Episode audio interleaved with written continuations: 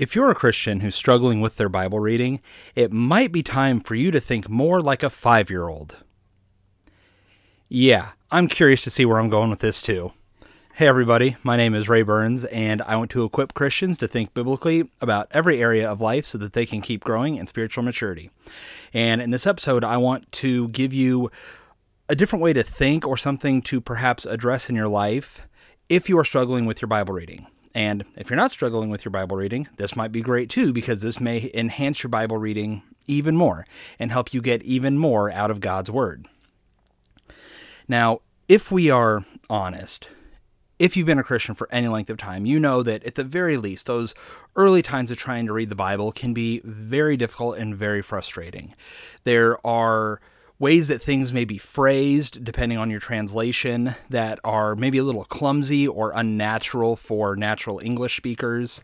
There are words used we don't understand. There are names and places talked about. There may be entire kind of cultures that the writer assumes that we know about based on who he's writing to. Or, in just a broad sense, a lot of times, if we're honest, we can be reading our Bible and after a few minutes, maybe after 10 minutes, we realize that we have read so many words and we cannot recall a single one of them, and we have absolutely no idea what's going on right now. And so, obviously, as followers of God, we know that God's word contains ultimate truth. We want to love God and we want to love the word that He's given us. But sometimes it's a lot easier to love God than it can be to love His word. Not that God is in any way simpler, but we can rest assured that we understand God in our own little way, but God's word is very different because there is an objective way for us to know yes or no if we understand what we're reading. Even if we have different interpretations from someone, it is very obvious to us or to people we're talking to if we just genuinely have no idea what we're talking about when we're referring to these words in this book that we're reading. And so, if we want to get to know God better and truly know Him, not just know Him based on opinion or feeling, we have to know His Word. We have to study it, we have to dive deeply into it. And not only does that help us understand God, it helps us understand us, our walk with Christ. So much of our lives can be answered in God's Word if we know how to find it. But it's that whole act of finding it that so many of us struggle with. And whenever you are wanting to address that problem, there is, of course, no shortage of content out there. There's books, videos, Bible studies, there's all kinds of stuff designed to help people get to know their Bibles better. And so people can spend so much of their time, even years, finding the best study materials, listening to the best books or reading the best books, listening to YouTube videos and podcast episodes and different teachers and sermons. They can try to find the very best Bible, whether it's a translation or a study Bible. They can find all kinds of other materials like commentaries to help them to better understand the Bible. They can try to figure out their own reading habits and figure out what they need. Do they need an audio Bible? Do they need, uh, you know, a certain kind of text, print? Do they need to read in the morning, at night? Do they do better before or after their coffee? All kinds of stuff can go into helping us try to maximize or address the weaknesses of reading the Bible. And I don't want to at all discourage or disparage any of these. You know, I've even on this podcast and on my blog, I've talked a lot about different tools, different methods that we can use to enhance our Bible reading. I've recommended different books and things like that. But here is the reality all of those are going to be absolutely worthless without what I'm going to talk about in this episode. Because a lot of times we turn to all these different books and programs and habits and things like that as some kind of magical cure all. We think, oh, if I can just find the right book, find the right Bible commentary, translation, study, or reading methods, whatever, then that'll just fix everything. But I'm going to be honest and say that it's not going to because there is something that a lot of us lack that is probably the greatest problem with our Bible reading. And if we don't develop it, then no amount of good material outside of God's Word is going to do anything for us because it's all going to be wasted on us. And so in this episode, I want to talk about why every Christian everywhere has to develop something that maybe doesn't come naturally to them, but it is something that everyone can develop. And that trait, that way of thinking, is called inquisitiveness or being inquisitive.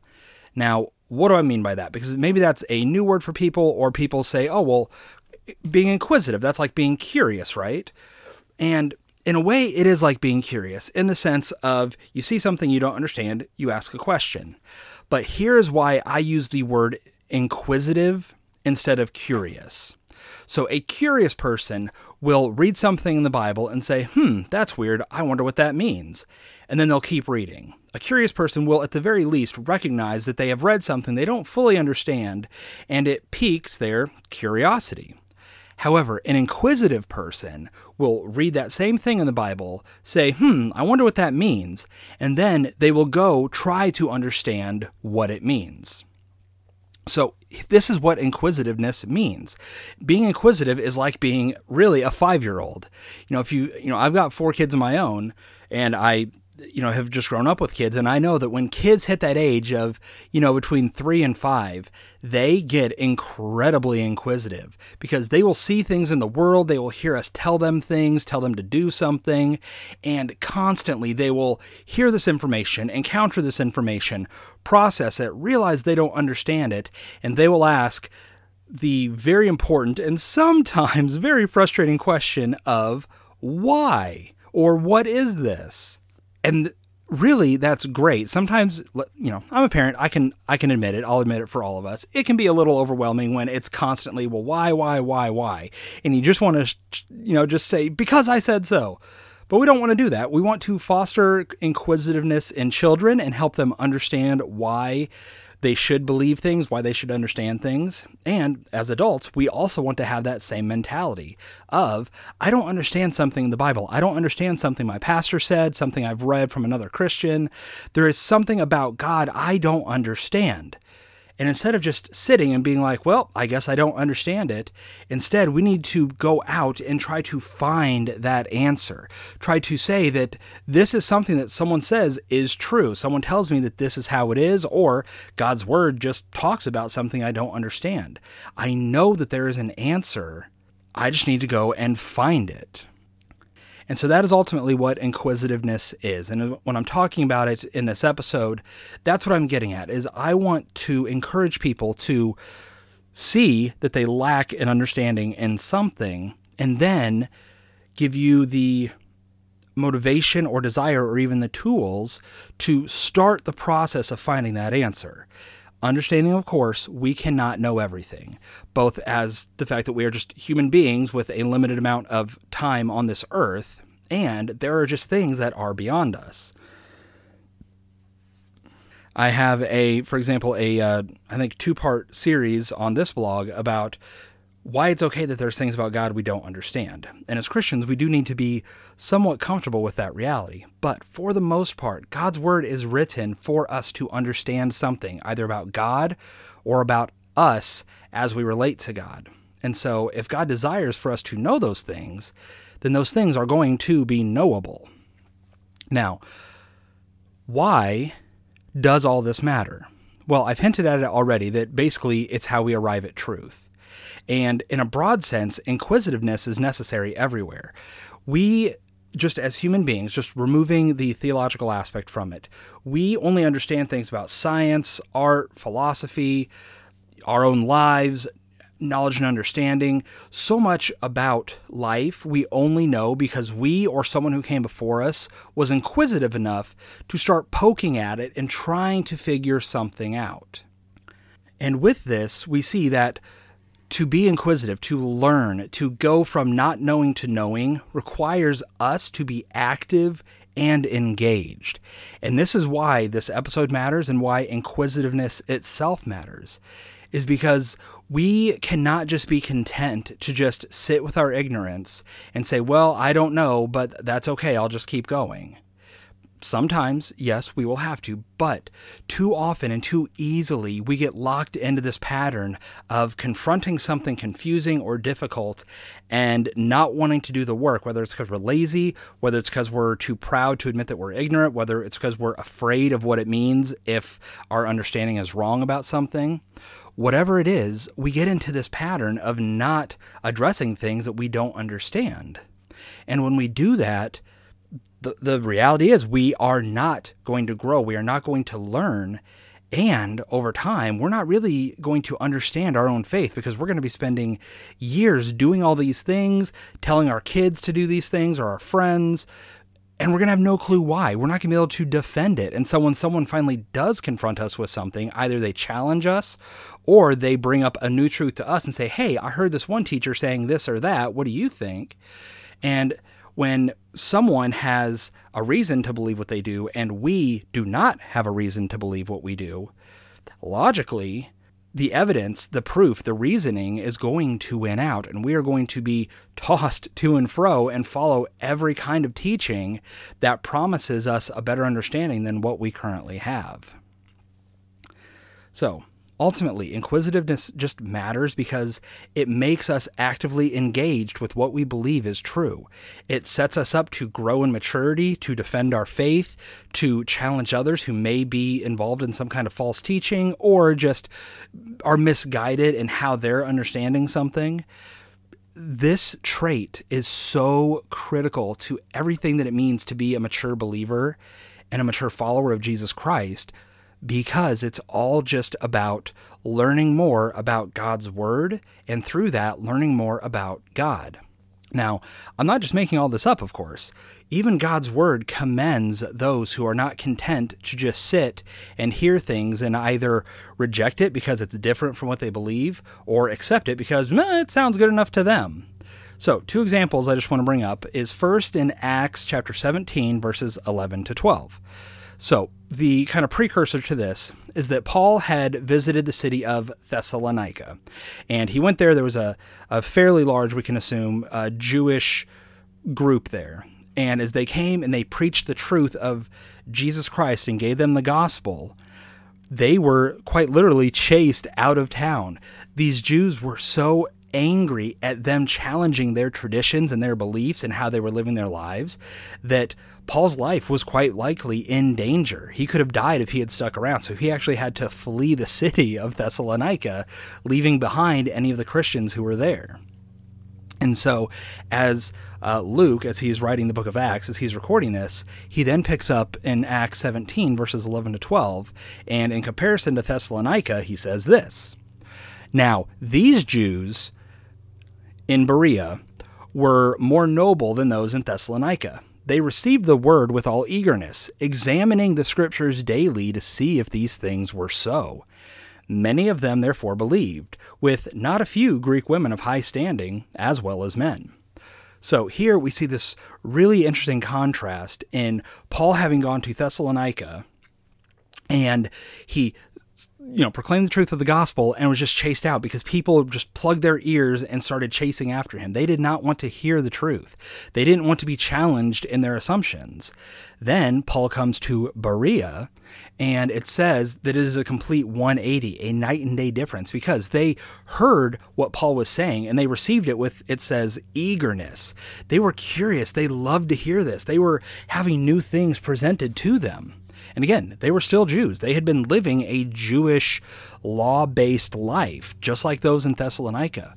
But then look at what it says they did. They were inquisitive. It says that they examined the scriptures daily to see if the things that Paul was saying about Jesus Christ the Messiah were true. And many of them therefore believed. So it says that because they searched the scriptures, because they were not content to either sit in their tradition or just, you know, oh yeah, that sounds good. We'll we'll convert to this whole Jesus thing. No, they heard what Paul said. They were desiring to grow. They were desiring to please God. And because of that, they searched the scriptures and then were saved. And so God's word doesn't just say what happened here, but the, this is a commendation. This is a praise for these people. Not because they were somehow better, but because they wanted to know God and they were rewarded for it. They sought the truth and found the truth. And through that found salvation.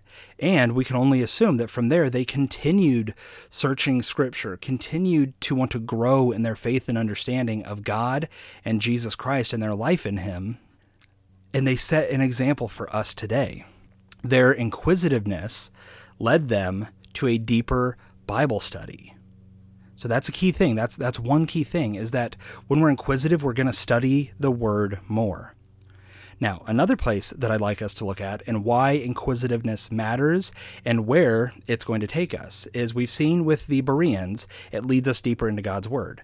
But now I want to talk about another situation in the book of Acts, and this is Acts chapter 8, verses 29 to 34. It says, And the Spirit said to Philip, Go over and join this chariot. So Philip was walking along the way. He uh, saw a chariot and there was a guy reading something aloud. He was reading a piece of the Old Testament aloud.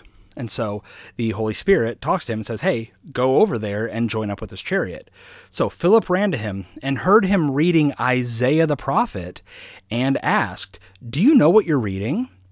And he said, How can I unless someone guides me? And he invited Philip to come and sit with him. Now, the passage of the scripture that he was reading was this.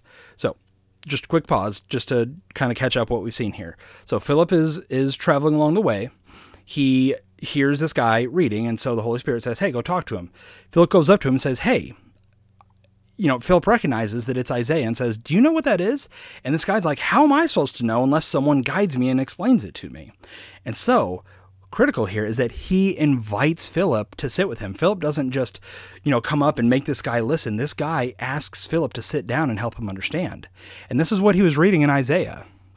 It says, like a sheep, he was led to the slaughter, and like a lamb before its shearers is silent, so he opened not his mouth. In his humiliation, justice was denied him.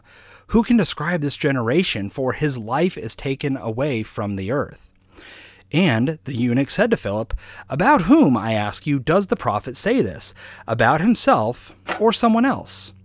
Then Philip opened his mouth, and beginning with this scripture, he told the good news about Jesus Christ. So here's another way that inquisitiveness matters and where it should lead us. So a guy was reading something. He was confused. It was weird. He even asks a very pointed question. He says, is Isaiah talking about himself that he was silent before the shears and there was no justice done to him? Or is he talking about somebody else? He had a question. He recognized that he did not understand. And he did two things. He invited someone to sit down with him to help him understand it. And he was asking specific questions. He didn't just say, Hey, sit down and just tell me what this is. He saw something he didn't understand and he wanted to know it better. And from there, Philip was able to enter into a at least temporary or brief relationship with this eunuch and explain to him the gospel that was being talked about in this passage in Isaiah. So, where did his inquisitiveness lead him? It led him to discipleship. It led him to seeking truth from someone who he understood knew more than he did. And he was not content to just sit and read and kind of hear the words and think, oh, that's cool. He wasn't content to say, oh, well, here's what I think it means. Here's what I feel it means. He wanted to know the truth and he asked someone who he assumed, rightly in this case, could help him understand it better. So here is why inquisitiveness matters is because when we are not content in our ignorance, in our misunderstanding, or even in our doubt, we're going to go to two different places. We're going to go to God's Word, like the Bereans did. We're going to search God's Word. We're going to compare Scripture with Scripture. We're going to read the deeper context of something that's confusing us. We're going to go to other parts of God's Word that also talks about this. And we're going to go to other followers of Jesus Christ, those who are maybe more mature than us, or those we know are likely to help us go in the right direction. So, Bible reading and discipleship. These are necessary qualities of the Christian life, and they are almost impossible without us asking questions and trying to understand it better. we can't be passive in this. We can't be passive in our Bible reading or in our beliefs. Because if we do, then we're going to sit there and we're going to be like the church in Thessalonica, where when someone says something that is different from what we already want to believe, then we're going to reject them. Or, like it says elsewhere in Scripture, how we can be, eh, you know, if we don't understand why we believe what we believe, we're going to be tossed to and fro with every wave of doctrine. We're going to be easily swayed to anything because we have no idea what to believe. Likewise, if we are not inquisitive and asking questions and searching for answers, then we're going to sit in our own pride, in our own fear, and refuse to reach out to anyone because we are afraid to admit that we don't know. We're afraid to just talk to people in general, or we think that no one has anything to offer beyond what we already know for ourselves. There is so much blessing in searching and studying God's Word and learning about God's Word alongside other Christians that we will deprive ourselves of if we are not inquisitive and searching for answers and not being content until we have arrived at something. Now, maybe you're listening to this and maybe you realize, like me, that it is really hard to be inquisitive sometimes. It's not something that is just natural to everyone, it's actually quite often very uncomfortable. Now, if you have been kind of practicing this for years, it becomes very second nature to where you don't even think about it. Um, I know when I wrote my article, I had someone actually comment to me that, you know, it never actually occurred to me to tell people that they need this because it seems so obvious. And for a lot of Christians, maybe it does seem obvious because of, you know, we only know truth because we have dug, because we have searched God's word and entered into a relationship with someone who will also help us to understand God's word. But for a lot of people, they can feel very stuck in their walk with Christ because they are a passive participant in their own growth. They aren't asking questions of the Bible, they aren't asking questions of other Christians. And so, why? Why would we deprive ourselves of this? Why is this not something that comes natural? Well, I want to say it has nothing to do with intelligence or skill or even natural talent. Absolutely everyone who is capable of thought is capable of this. I said before, it's it's like a 5-year-old. 5-year-olds have inquisitiveness. They are hungry to understand this world around them. They aren't content to sit by and just see cars drive by without asking how they work. Hearing noises from airplanes in the sky and not looking up and trying to figure out what the source of that sound is five year olds are not content to sit by and just go through their life. They want to understand. They are hungry to understand. They are even a little pestering in trying to understand. And that is how we need to be. We were like that when we were children. We can be like that again. And we should be like that. Maybe not as annoying, but we should be hungry for truth and understanding and seeking to discover it ourselves or asking others to help us. But why don't we?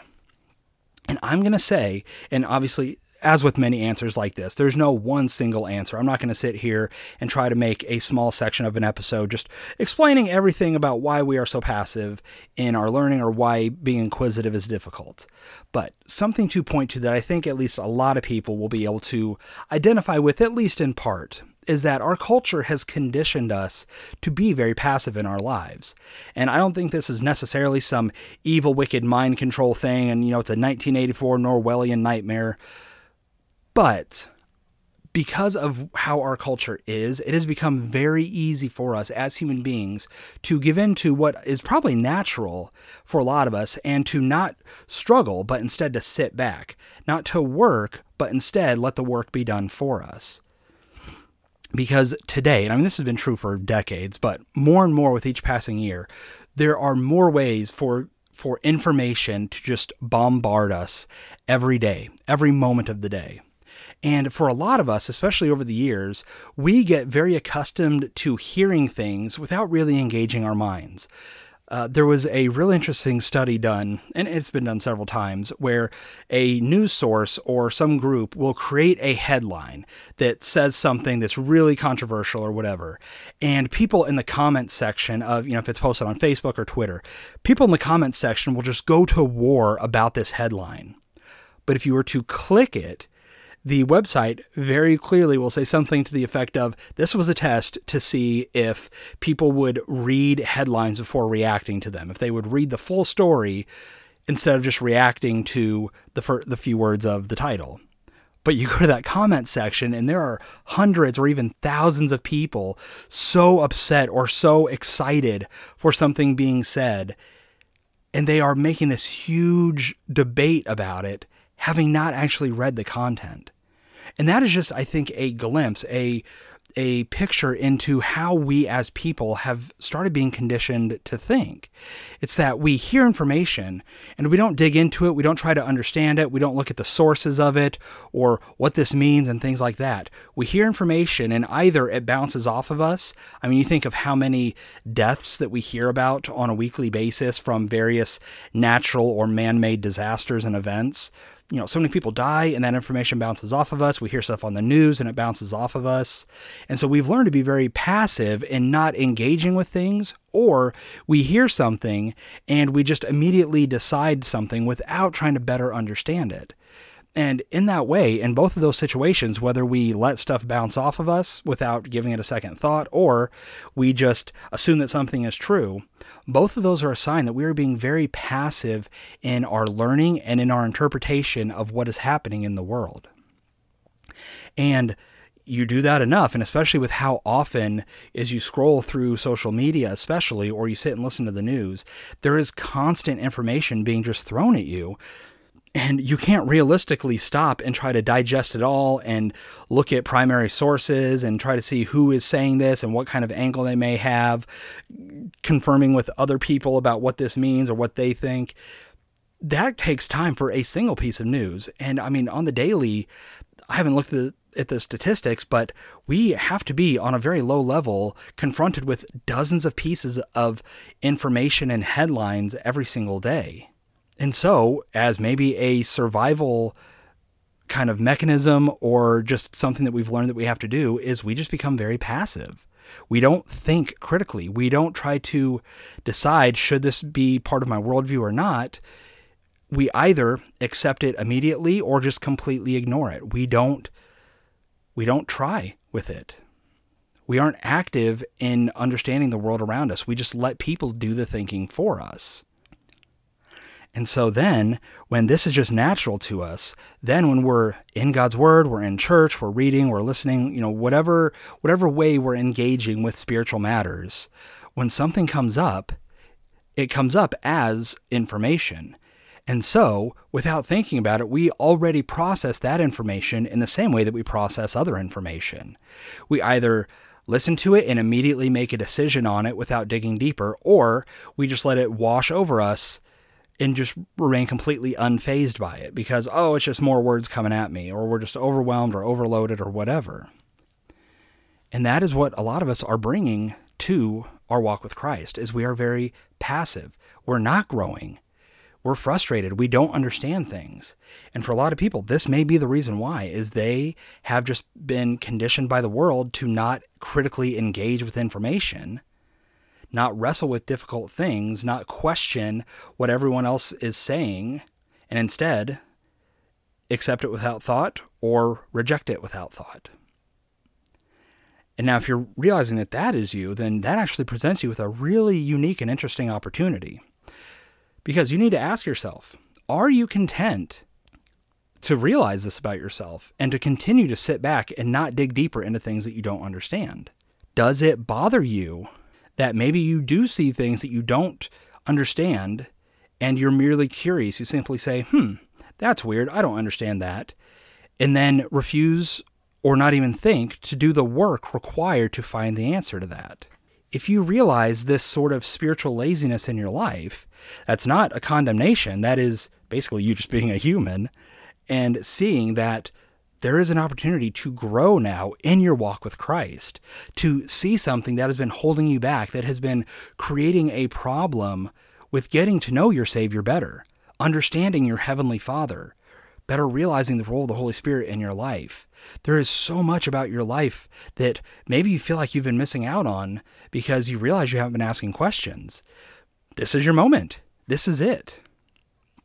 And so, if you're realizing that about yourself, or you're just interested in this topic, I want to basically just end this with a how to of sorts. Let's get really practical. How do you develop an inquisitive mind? How do you go from someone who just sees information and just says, huh, okay, that's true, or here's what I think it is, and then just going on? Or how do you go from someone who just has information bounce off of them, where you're sitting and you're reading your Bible and you're getting all this stuff and you just keep on charging through and you just keep saying, oh, I don't understand it. Oh, I don't get it. Oh, that's weird.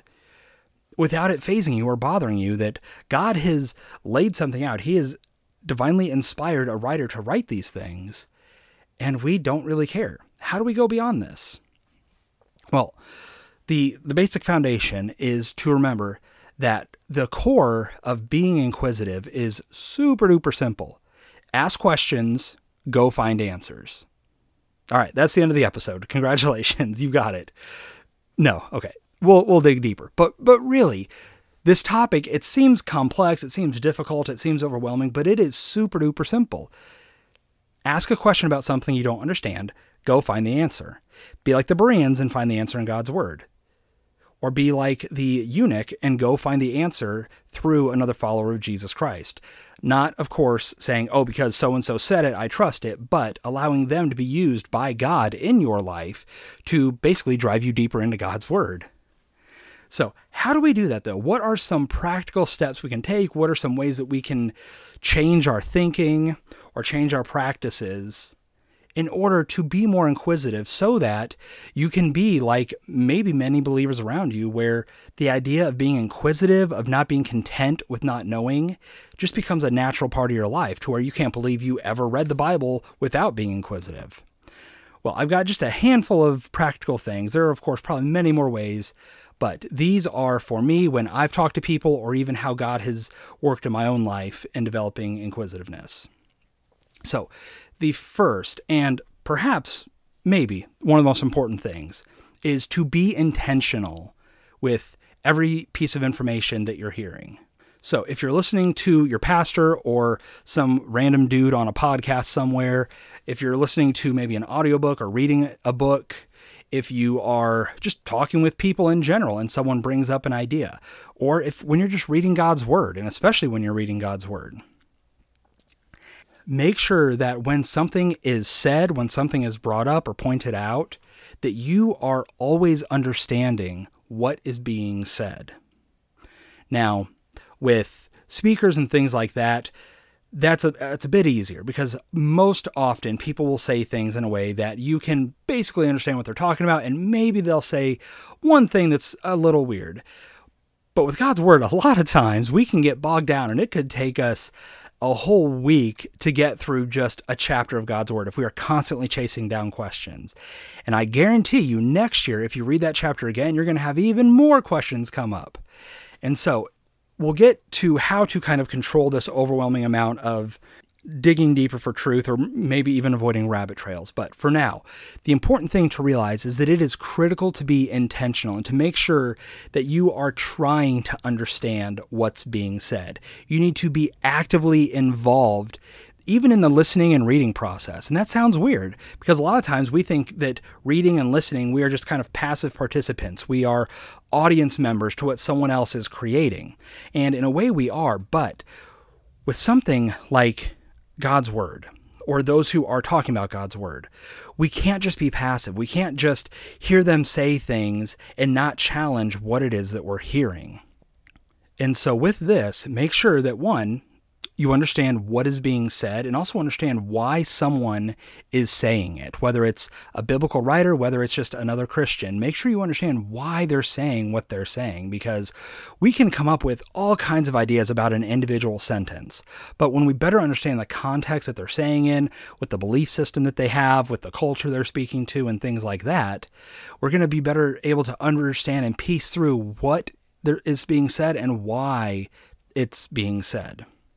And so when we do this, we're going to have a very critical safeguard put up against being lazy and passive. If we are constantly listening, sitting forward in our seat, actively engaging our mind and saying, Here's what I'm hearing. Here's what I'm reading. Could I explain this to someone else?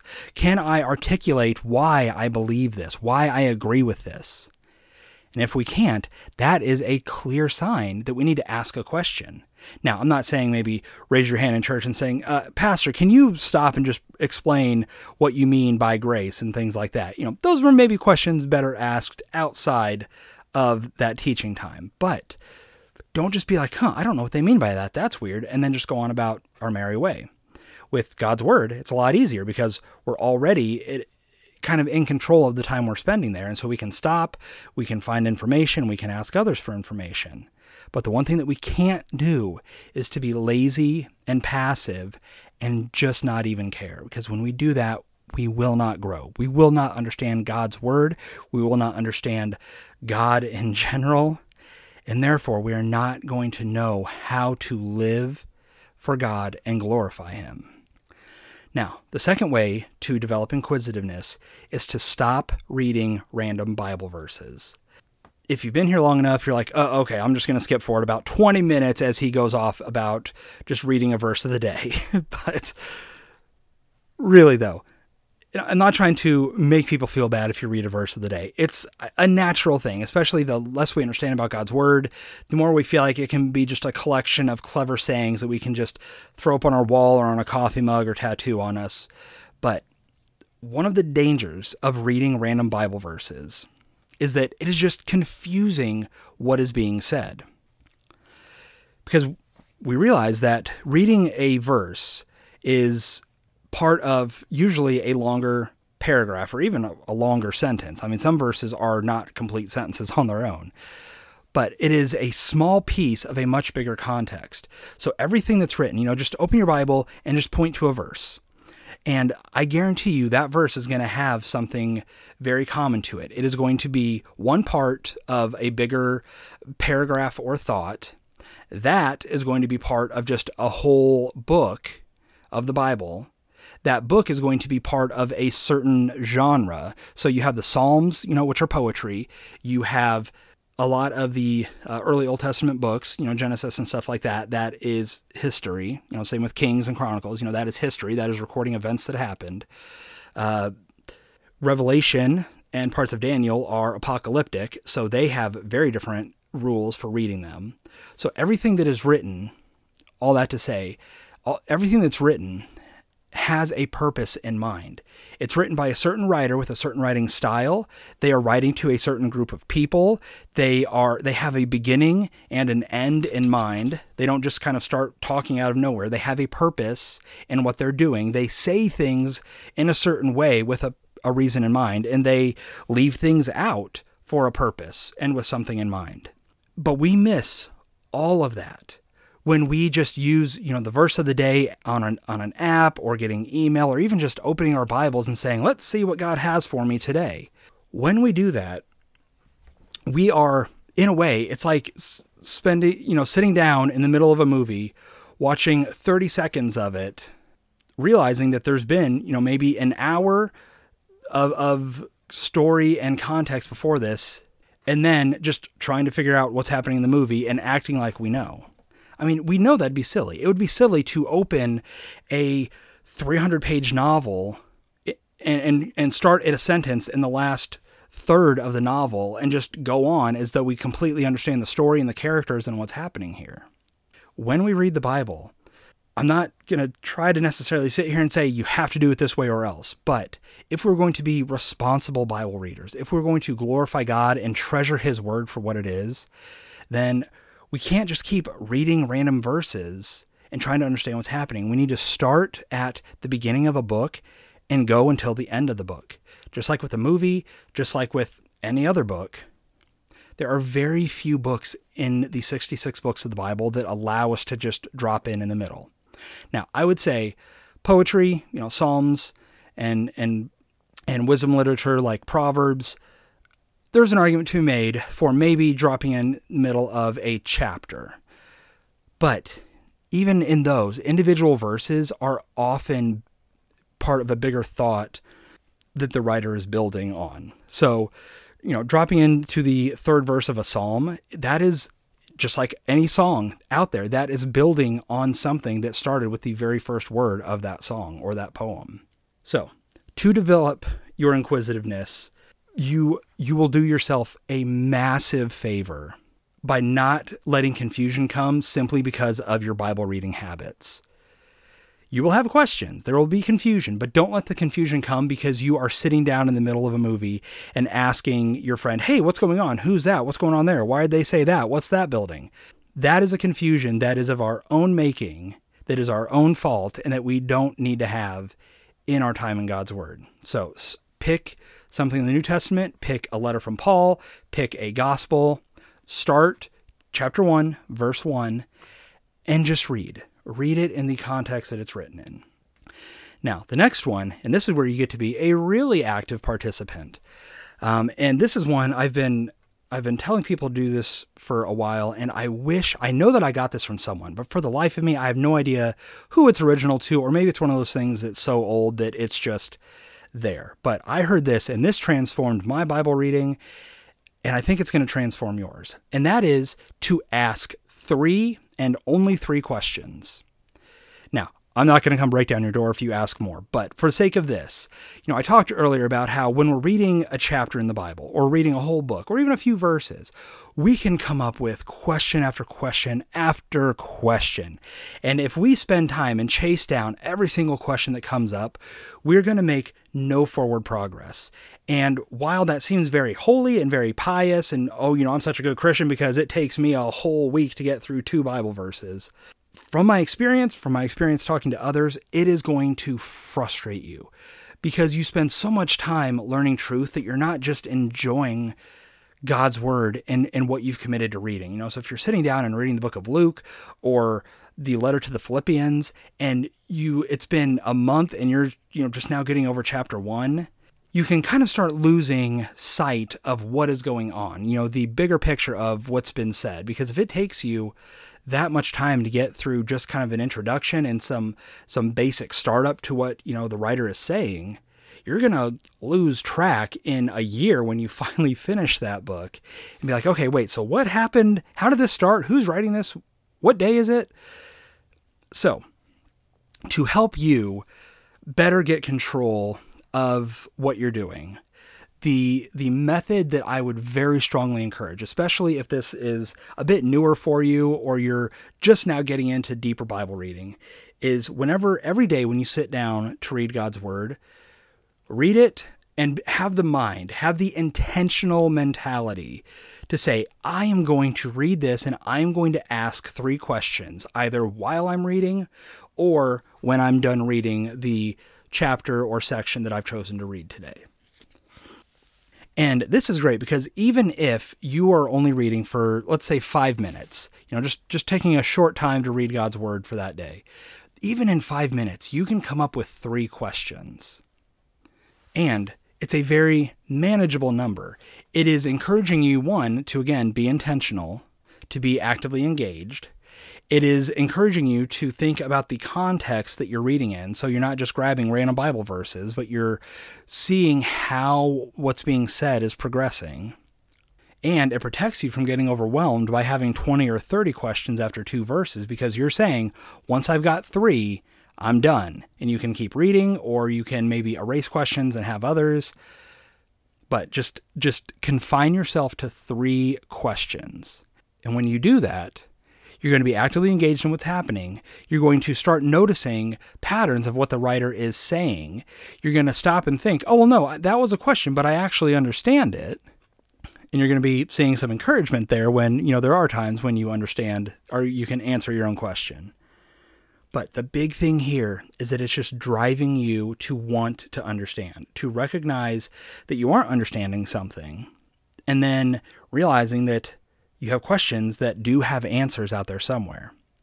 So, as just an example of what this might look like, I'm going to read Ephesians chapter 1, verses just 3 to 10. I'm going to read it. You can follow along if you'd like.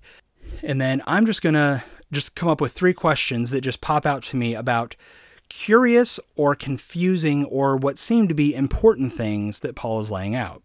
So, Ephesians chapter 1, verses 3 to 10. Blessed be the God and Father of our Lord Jesus Christ, who has blessed us in Christ with every spiritual blessing in the heavenly places, even as he chose us in him before the foundation of the world, that we should be holy and blameless before him. In love, he predestined us for adoption to himself as sons through Jesus Christ, according to the purpose of his will, to the praise of his glorious grace, with which he has blessed us in the beloved. In him we have redemption through his blood, the forgiveness of our trespasses, according to the riches of his grace, which he lavished upon us in all wisdom and insight, making known to us the mystery of his will, according to his purpose, which he set forth in Christ as a plan for the fullness of time to unite all things in him, things in heaven and things on earth. Now, there is so much going on here. And honestly, as I'm reading it, I can come up with three questions just in the first sentence or two. This is a deep and rich truth that Paul is laying out. And this is just the first kind of the introduction in his letter to the church in Ephesus. This is chapter 1, verses 3 to 10. This is after his basic greeting. This is the first thing he says to them. And already we have a boatload of questions. Now, just three that I picked out, three that aren't trying to delve too deeply into the deeper theology of things like chosen before the foundation of the world and predestined to adoption, even not asking those really hard questions. Here are just some questions that we might be able to ask that will get us thinking more about what we're reading here. So, question number one What does it mean that we have every spiritual blessing in the heavenly places? What what is the spiritual blessing? Why do we only have them that are in the heavenly places? What are the heavenly places? What is Paul talking about here? Number 2. Why did God predestine us in love? How else could he have predestined us? What does this look like? What does the rest of God's word say about what this process was or what this this predestining means? And number 3, why specifically do we have redemption through Christ's blood? What is special about blood? Why did Christ's blood have to be shed? What are we redeemed from? What does redemption mean? What did that process look like? So we have three questions, and within those three questions, you can even hear we have more questions that are sort of embedded in there. And they can be very difficult. They can take an entire day of research just trying to understand the basics of it, and that's okay. We don't have to chase down all of these. Sometimes there's days we aren't going to chase down any of them. But when we ask three questions, we are forcing ourselves to engage with it. We are demanding that we have to do more than simply read and let the words wash over us if we tell ourselves, I have to ask three questions, then we are reading with the intention of knowing what it is that we do know, but also seeing things that maybe we don't understand or don't understand as clearly as we think we do if we just read this without thinking about it. Because I guarantee you, there are times where I've done it and you've done it, where we've read maybe Ephesians chapter 1. And we've read this and we've heard it and we said, yep, that sounds good. Yep, uh huh, I'm on board. But if someone were to ask us, hey, what does it mean that we have every spiritual blessing in the heavenly places? How did how is it that God predestined us in love? What's the deal with redemption through Christ's blood? And we would suddenly feel a bit less confident than we did when we were initially reading it on our own without having anything to hold us accountable for understanding what we're reading or what it is that we believe. Now, from here, I would encourage you to start picking one question that you want to understand better. Now, some questions may really just grab your attention and make you just hungry to know the truth. And some, they may just have a really simple answer and don't require much deep diving for now. But the critical thing here is not the quality of the questions or the length of time that you spend reading versus studying. The important thing with asking three questions really is to just ask the three questions and then find an answer to one of them. Maybe you do one a week. Maybe you do one a day or you know, a handful a week or something like that. But don't just ask the questions because that's just being curious. Ask the questions, pick one, and then try to find the answer. Now, the next step and I hope that you didn't pause the episode and start doing that because the next step is going to go against our natural inclination. Because when we ask that question and we go to find the answer, the first thing we do, the first thing you know you're picturing yourself doing is going to Google. Or if you're older, maybe you'll go to a some kind of encyclopedia or or commentary or a book, you know, if, if you're old school like that. But for the vast majority of people, we have a near limitless amount of information and answers on Google. So it makes the most sense to go to Google. And because we know that Google tends to display like the top websites or the top resources for what you're asking, we say, okay, the top three here should easily give me the answer I need. And for some things, you know, if you're trying to understand what the this warning signal in your car means, for the most part, the first answer you get is probably going to be the right one. But for understanding God's word, there is a huge danger in just settling for that easy answer. Now, again, some questions, they may just mean that. They, they may allow for an easy answer. But you're going to have some questions that seem straightforward, but they are very complicated and they demand not just an answer to that question, but what you believe about other things in general. So, let me give you an example of what I mean. So, the first question that we asked about the passage in Ephesians was What does it mean that God has blessed us in Christ with every spiritual blessing in the heavenly places? Now, at one point, I actually Googled that question and I came back with 38,000 links that I could click on. 38,000. Now, I don't do math except for when I'm homeschooling the kids. So I'm not going to go into percentages on that, but the odds that the true, correct, definite answer being found in the top three of that is abysmally low. Now, they will give me an answer, certainly, I can I can read the little blurb that just comes up on the Google results page. I can click on the very first link and most likely it's going to be a very basic answer because basic answers are the most popular answers that people want because we want simple answers and simple solutions. But the odds are very good that that's not going to get us going in the right direction. Because a lot of times they will just a a simple Google search result it tells us what someone thinks or what someone's opinion is, but we have no idea how they arrived at that answer. We don't know what their basic foundational beliefs are. We don't know what what methods they used. We don't know if they even came up with the question or the answer on their own, but instead they've just been regurgitating something that someone else said but they don't know why they said it. And so it just becomes this tradition where it's this obvious, easy answer, but we have no way to know if it's the correct one.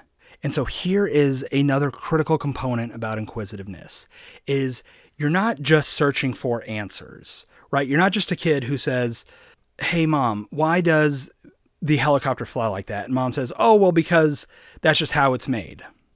And the kid says, "Okay, that's fine." You know, that's that's base level inquisitiveness. That is just trying to get answers for things that are super confusing to you. But really and truly understanding God's word should drive us to understand truth, not just answers. We need to know why this is an answer, not just what the answer is. And very often that is going to take much more than just a quick Google search and seeing what something like the Gospel Coalition or Christianity Today says about it. But it requires engaging with a lot of different materials or actually just going to God's word instead of getting someone else's opinion on what something says. There's there's so much more to understanding the truth of the Bible than just getting a very cleanly packaged answer that is written for the Google algorithm to put it on the front page of the search results. Now, somewhat branching off that, but also somewhat somewhat on its own, is that it is important to us if we want to develop inquisitiveness to challenge things that we either don't understand or that we don't agree with. Now, within Christianity, it gets very tempting and very easy to just stay quiet and repeat what other people have said rather than admit that we don't know something and try to find the truth of that thing. It's also, on the same way, very tempting to just kind of nod our heads or try to change the subject when people say things that we disagree with. However, while not saying to confront absolutely everyone, because part of wisdom is learning to pick your battles and figuring out when things are worth pursuing, if we're going to practice inquisitiveness, and especially in the safety of the body of Jesus Christ, then when someone says something we don't understand or something we don't agree with, rather than just try to keep the peace or not be embarrassed, that is our opportunity to ask, What do you mean by that? Why do you say that? Why do you believe that? Where are you getting that from? Not doing it to challenge them or make them feel bad, but really and truly saying, I don't understand where this is coming from. Can you help me understand your thought process or where you're getting this truth? Now, even beyond just conversations, again, if we're reading something in God's Word, or we hear the pastor say something, then it can become very important to go find someone who can help us better understand what it was that was said either you know in the bible or from a person that we just we don't understand or we don't agree with and with this, this is where having a mature Christian in your life is so critical.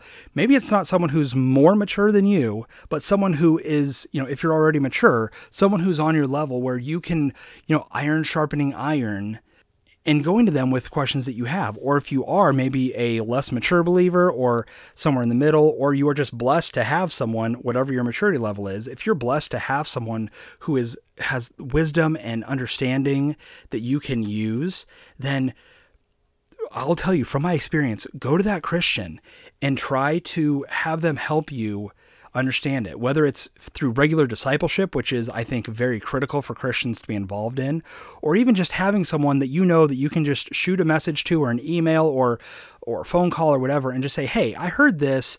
What do you think about this? I don't understand this. Can you help me understand?" And this is great for you because you are able to have have the safety of another believer to to check you from maybe finding Bible verses on your own and going down a really weird path that you didn't mean to go down. So it's a huge blessing to you to get involved in some kind of a discipleship or just a, a, conversation with a more mature or a more knowledgeable believer. It's a blessing to you, but it's also a huge blessing to them because that allows them to serve God by taking things that maybe they've struggled with themselves and getting to bless another follower of Jesus Christ who wants to know truth, who is actively involved in hearing things and reading things and not just being passive, but instead wanting to know what is true versus what may be a misunderstanding. And so, you know, I'll just give you just some examples from my own life. Uh, you know, because I, you know, pe- people who know me, they know that if they have a Bible question, I'm excited to talk to them about it. Not because I just want to be all smart and hold it over them, but, but it's it's an opportunity for me to serve God, and it's just exciting for me because people when people ask me questions, I don't think I've ever had a question that someone asked me where I didn't think that is so cool. I am so excited. I am so encouraged that they are actively engaged in what they're hearing and reading. So, you know, just some examples. You know, I've had I've had the really hard questions, and even some of the articles and podcast episodes I've done have been in one way a response to people who are trying to understand something. But even just some examples of a little more uh, innocent questions I've had where people are like, you know, hey, I know this is a stupid question. I'm embarrassed to have to ask, but, you know, so just some examples. Uh, I had someone ask me, they were reading um, the story or the narrative of Daniel, and they're reading something and they're like, hey, reading this, does this mean that Daniel was made a eunuch because he was a slave in the Babylonian Empire? And it's like, it's one of those things. It doesn't change anything about our salvation.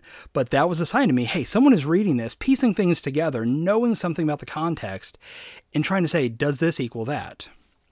Uh, another question I had is how did how how is it that we as Christians say that people like Moses or David or or the prophets they were inspired by the Holy Spirit to write Old Testament scripture when the Holy Spirit wasn't given to believers until Acts chapter 2. So, how is it that they were divinely inspired if they didn't have the Spirit? Uh, another one uh, that was fun for me is the story of Jacob and Esau. And my friend was reading this, and they realized, you know, Esau came, Esau was prized. He was loved by his father for being this big game hunter and being able to, you know, hunt really well and provide good food. But he came in from the field so hungry and so starving that he thought either really or or in his mind that he was going to die because he was so hungry. So why is is the Bible portraying him as this great hunter who can't even get himself a squirrel to munch on when he's out hunting? And and again, you know, these questions they're they're kind of small potatoes, right? They don't they don't change any huge doctrines. They don't they aren't something that a church is going to divide over because I say this about Esau and oh, are you kidding me? No, clearly this is what was up with Esau. These aren't huge things.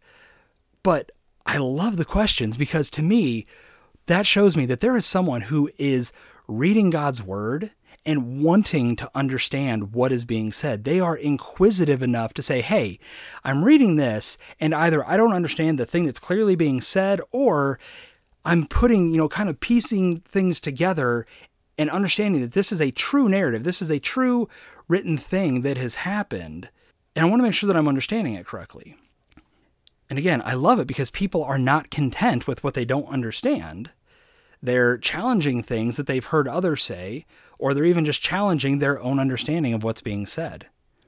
And that is a good sign that someone is actively engaged in reading their Bible because those weird little questions come up and those huge, massive questions that churches divide over will come up. Now, still staying in line with this idea of challenging things that we don't understand or agree with is when we're searching answers. You know, I said don't just go to Google and get the easy answer. Uh, you know, talk to mature Christians, do the, some work yourself, find a variety of, of sources and resources that you have at your disposal to understand the question.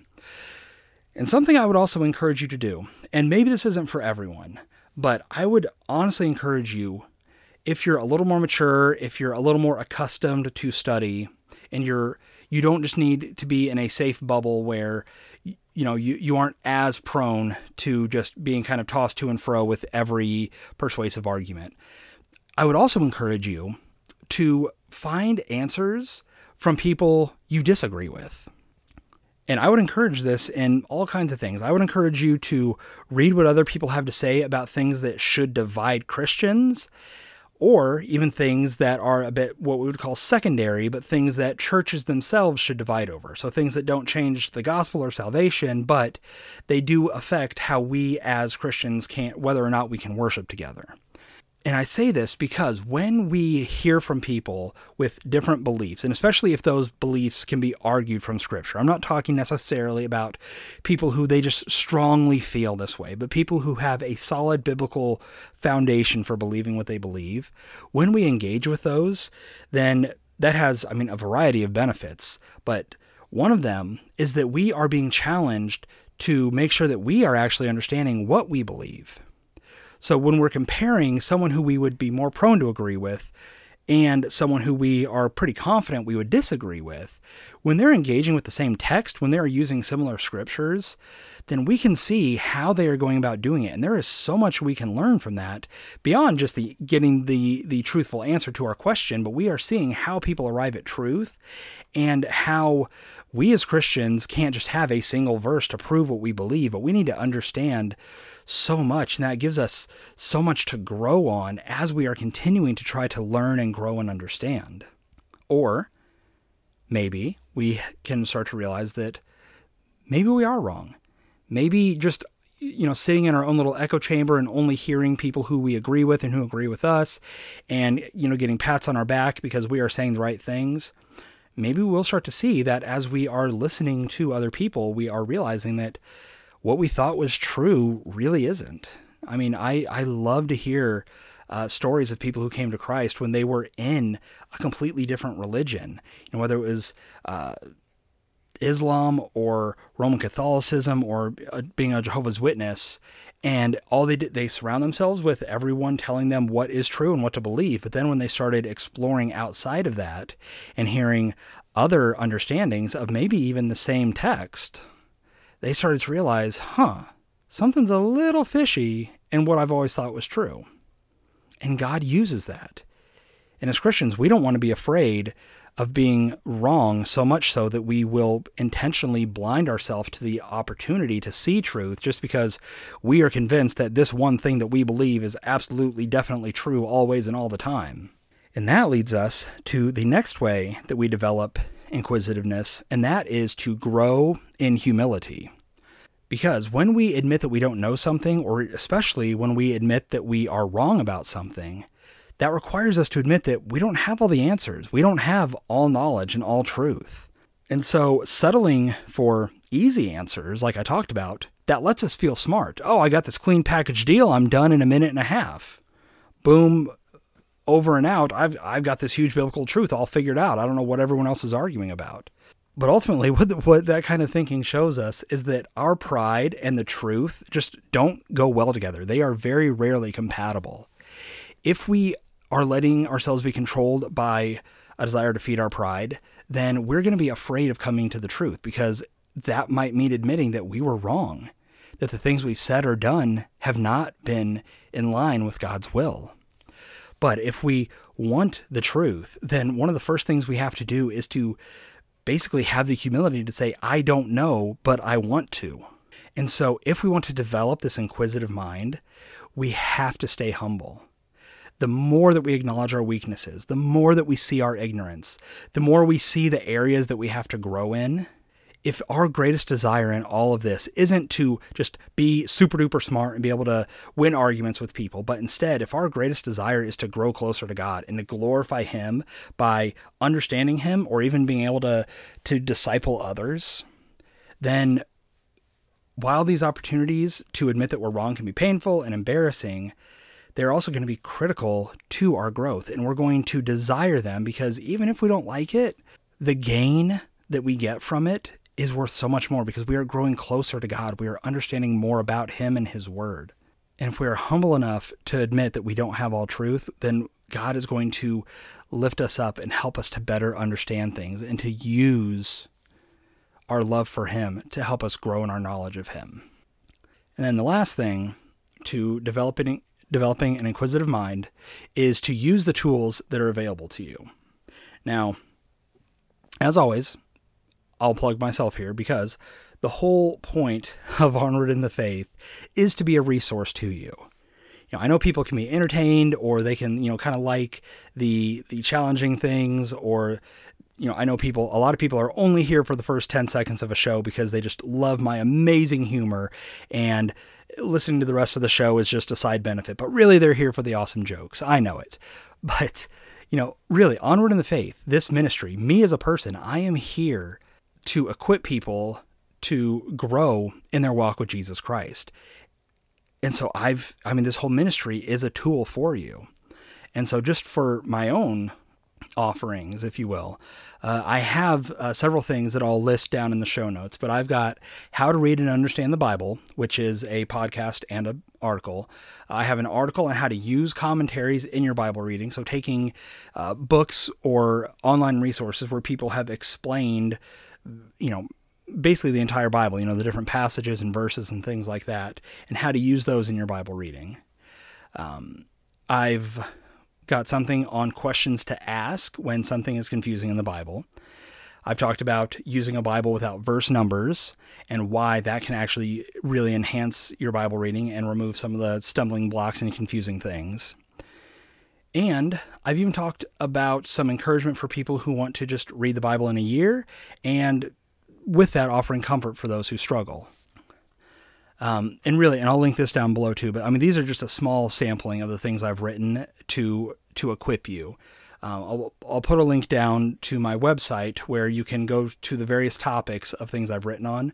And one of those topics is just on the Bible.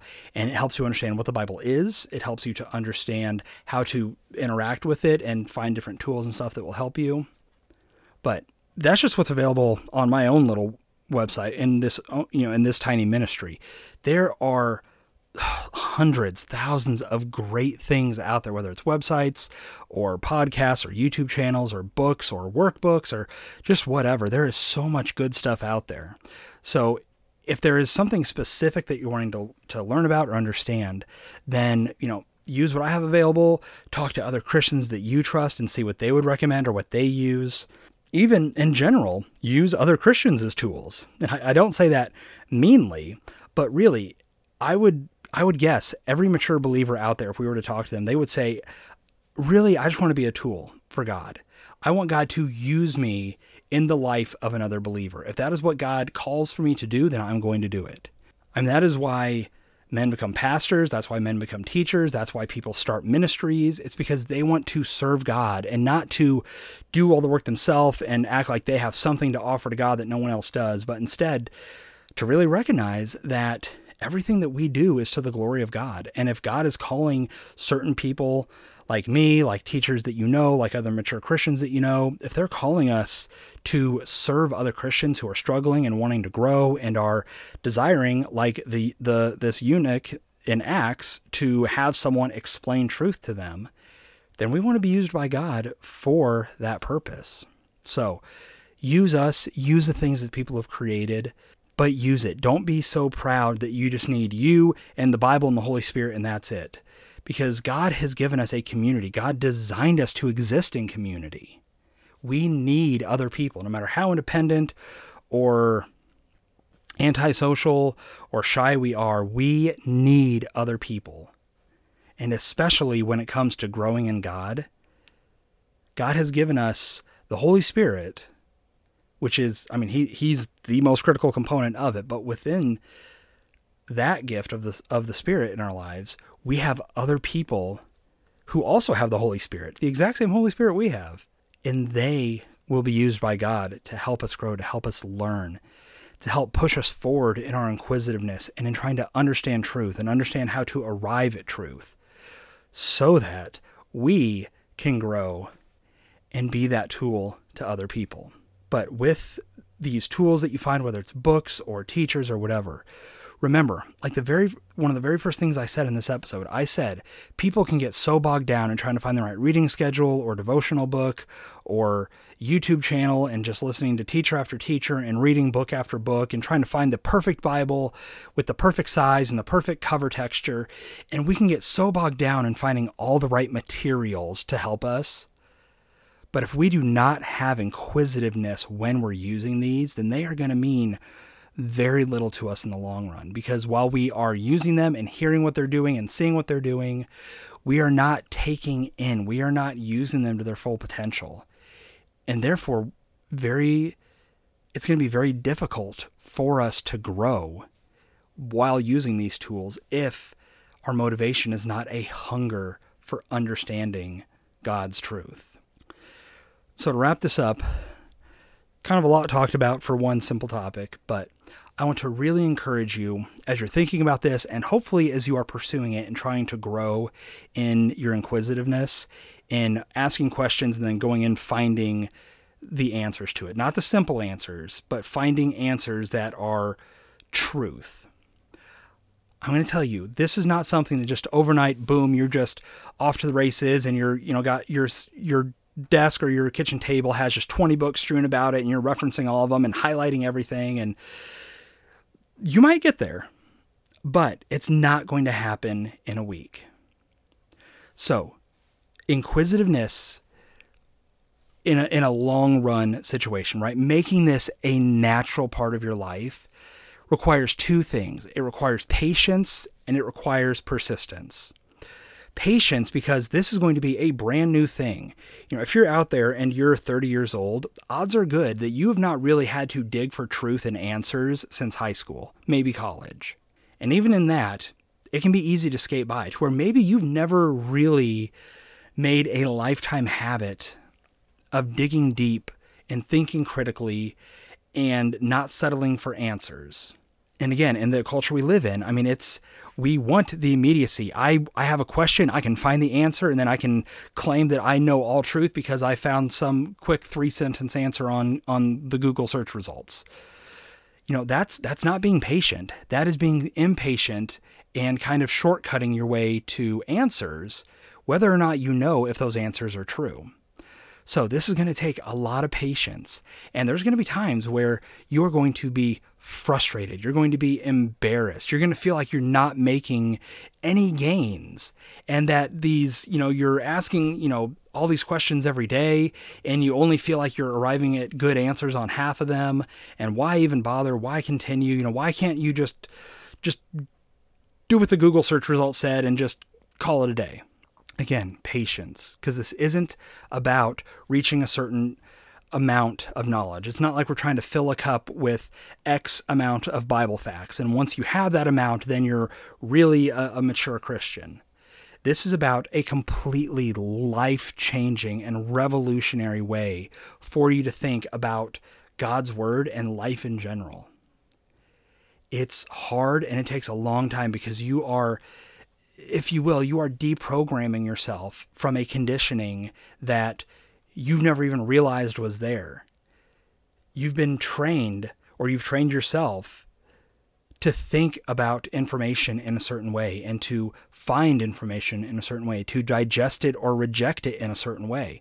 And most often, those ways are not conducive. They don't contribute, they aren't helpful for arriving at true, solid biblical truth that allows you to have a deeper faith in your God because you better understand Him and His Word. So be patient. This is worth it. I guarantee you, there is a reason that God's Word speaks so positively about training, about discipleship, about a hunger for knowledge, about God rewarding those who seek Him. It's because this way of thinking is glorifying to God at the end of the day. So, you may not arrive at truth. You may not learn. You may not ask good questions as quickly as someone else. But it's not a competition. It's not a comparison to other Christians. It is about being faithful to God, the word that He's given you, and the resources that He's made available to you so that you can grow closer to Him, both on a on a hor- on an up and down level where it's you and God growing, and horizontally where you are growing closer to God through other Christians in your life. And then, obviously, along with that, this also demands not just patience, but also persistence. It's not one of those things where you can, you know, once a week, once a month, occasionally when you think about it, ask questions and try to find answers. That's good. That is a, a solid step but if all we're doing is just occasionally engaging with the text, occasionally asking questions, then we're not really living this out. We're just trying it on for size.